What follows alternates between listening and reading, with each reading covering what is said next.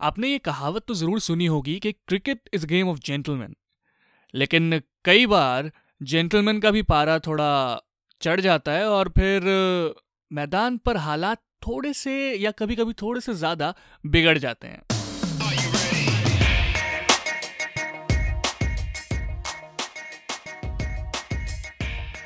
नमस्कार, मेरा नाम है आशीष मिश्रा और ये है cricket controversies by Asiaville Hindi खेल कूद में देखिए, ये बात कहना गलत नहीं होगा कि कभी कभार हाँ थोड़ा मैदान का और खिलाड़ियों का तापमान थोड़ा बढ़ जाता है, जिस कारणवश थोड़ी बहुत कहीं कहीं ऊंच नीच हो जाती है, हाथापाई तो नहीं, लेकिन हाँ वर्बल डायरिया एक टर्म है जो यूज़ किया जाता है कमेंटेटर्स द्वारा, वो ज़रूर होता है, लेकिन 1981 में इससे थोड़ा ज़्यादा हो गया था और डेनिस लिली और जावेद मियादद के बीच में मामला हाथापाई तक पहुँच चुका था।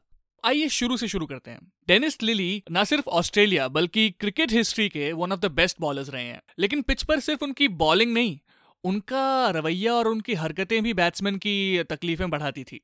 जी हाँ लाइक like, जैसे आज के किसी क्रिकेट फ़ैन से आप सवाल करें कि हु डू यू थिंक के जो क्रिकेट का बैड बॉय है इंडियन टीम का या किसी भी टीम का तो सबके नाम कुछ ऐसे ही रहेंगे जैसे Virat Kohli etcetera etcetera etcetera like मैं विराट कोहली नाम लूँगा सिर्फ़ क्योंकि मैंने ग्रोइंग अप मैंने सिर्फ़ उनका देखा था इंसिडेंट एंड उनका भी ऑस्ट्रेलिया के साथ ही था इफ़ यू रिमेंबर शायद उस पर हम अलग एपिसोड बना सकते हैं।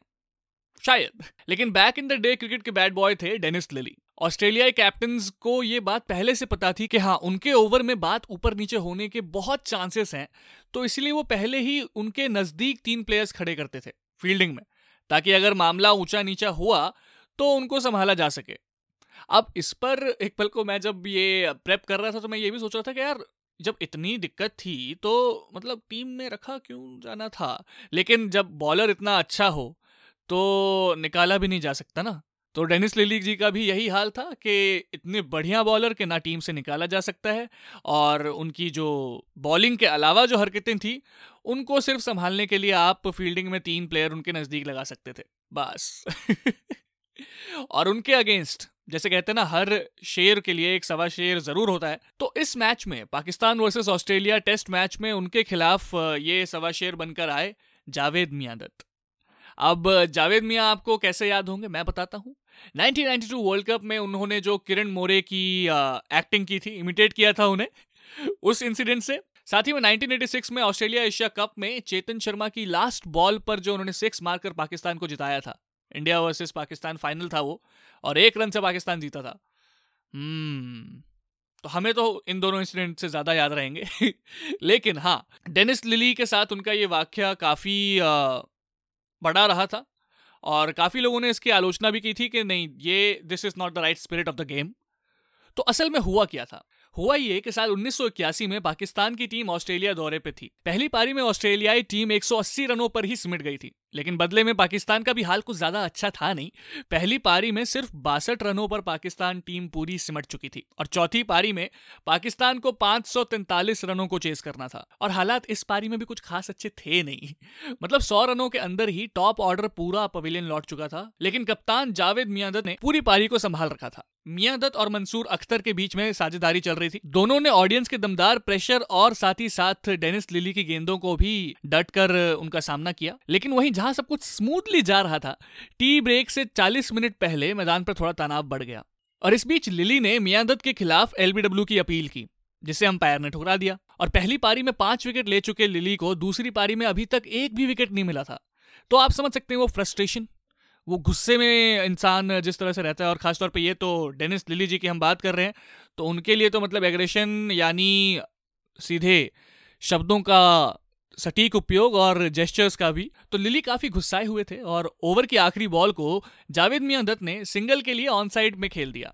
रन पूरा करते करते जैसे ही जावेद मियाँ नॉन स्ट्राइकर एंड की तरफ़ आ रहे थे, तब हालाँकि जावेद मियाँ काफ़ी अपनी क्रीज से काफ़ी बाहर थे, लेकिन फिर भी जानबूझ के डेनिस लिली उनके रास्ते में आए, जिस वजह से जावेद को उनको थोड़ा धक्का देना पड़ा कि भैया साइड हो, रन पूरा कंप्लीट करने दीजिए। और ये बात डेनिस लिली जी ऐसे कैसे जाने देते? और गलती मानना तो दूर की बात, बल्कि जब अंपायर से अपना स्वेटर वापस ले रहे थे लिली, तब उन्होंने लेते लेते जावेद मियाँ को एक लात भी मार दी। बस फिर क्या था? जावेद मियाँ भी फुल ऑन गुस्से में आ चुके थे और बल्ला लेकर वो टूट पड़े थे लिली के ऊपर। के भाई, आज तो मतलब ये मैं सोचता हूँ यार, हॉकी, क्रिकेट, इसमें एक वेपन रहता है आदमी के पास। मतलब जहाँ मामला ज़्यादा ऊँचा नीचा हुआ, सीधे हॉकी स्टिक या बल्ला हाथ में। खैर I don't promote such kind of behaviour लेकिन बस एक थॉट है मेरा कि ऐसा मतलब है एडवांटेज तो जब जावेद मियाँ बल्ला लेकर चढ़े तो उसी वक्त अंपायर टोनी क्राफ्टर ने बीच में आकर लड़ाई शांत करवाई। अगर नहीं आते बीच में वो, तब थोड़ा मामला और गंभीर पड़ सकता था लाइक गंभीर ऑलरेडी था, लेकिन और ज़्यादा गंभीर हो सकता था। लेकिन इसके बाद भी जो तनाव था, वो कम नहीं हुआ। लेकिन फिर ऑस्ट्रेलियन कैप्टन ग्रेग चैपल ने बीच में आकर थोड़ा मामला कंट्रोल किया। और जी हाँ ग्रेग चैपल, आपने नाम तो सुना होगा। तो वो बीच में आए और उन्होंने मामला थोड़ा कंट्रोल किया और अच्छी बात ये रही कि वो ओवर की आखिरी बॉल थी और जिसके बाद चैपल ने लिली को सीधे बाउंड्री लाइन पर भेज दिया। लिली की इस हरकत की चारों ओर आलोचना हुई और यार होगी भी क्यों नहीं? जैसे उस टाइम पे तो सोशल मीडिया ज़्यादा था नहीं, लेकिन अगर होता तो मुझे पूरा यकीन है कि कई सारे हैशटैग्स चल चुके होते, डेनिस लिली के अगेंस्ट और काफ़ी, लाइक और ज़्यादा बात को आगे लाया जाता है और काफ़ी मीम्स भी बनते हैं। I am damn sure memes भी पक्का बनते इस पूरे इंसिडेंट में। लेकिन उस दौर में जो हुआ लिली की काफ़ी आलोचना हुई, काफ़ी उनको लथाड़ा गया।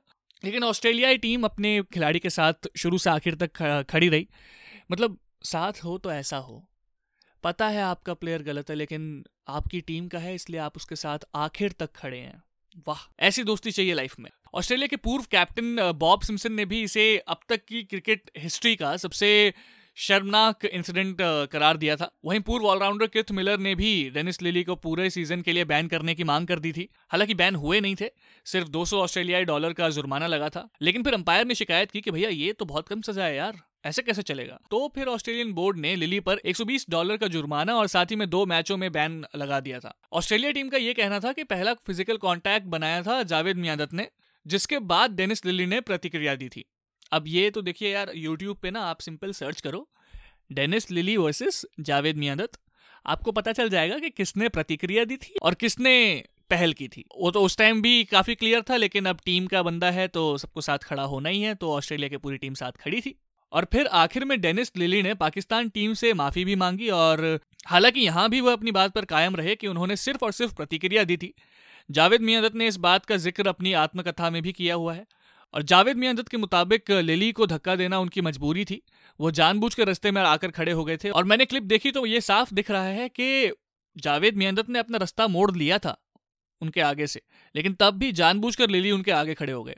फिर आगे चलकर उस टेस्ट सीरीज़ में पाकिस्तान की टीम चौथी पारी में दो सौ छप्पन रनों पर सिमट गई थी और ऑस्ट्रेलिया ने मैच को एक सौ छियासी रनों से जीतकर सीरीज़ में एक शून्य की लीड भी ले ली थी। तो इस पूरे इंसिडेंट को क्रिकेट मैदान में होने वाली लड़ाई का पहला इंसिडेंट भी कहा गया है कई जगहों पर। और इस पूरे इंसिडेंट से मैं दो चीज़ें ज़रूर सीखा हूँ पहली के यार, ऑस्ट्रेलिया टीम लाइक नाइनटीज में ही नहीं और टू में ही नहीं लाइक वो हमेशा से ही ऐसी रही है। और दूसरा like team spirit Australia team की।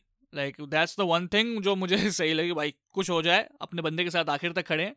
लेकिन ओवरऑल इंसिडेंट काफ़ी गलत रहा। अगर नहीं हुआ होता तो काफ़ी कुछ अच्छा रहता। लेकिन अगर नहीं हुआ होता तो ये एपिसोड नहीं बनता। तो बस यही है।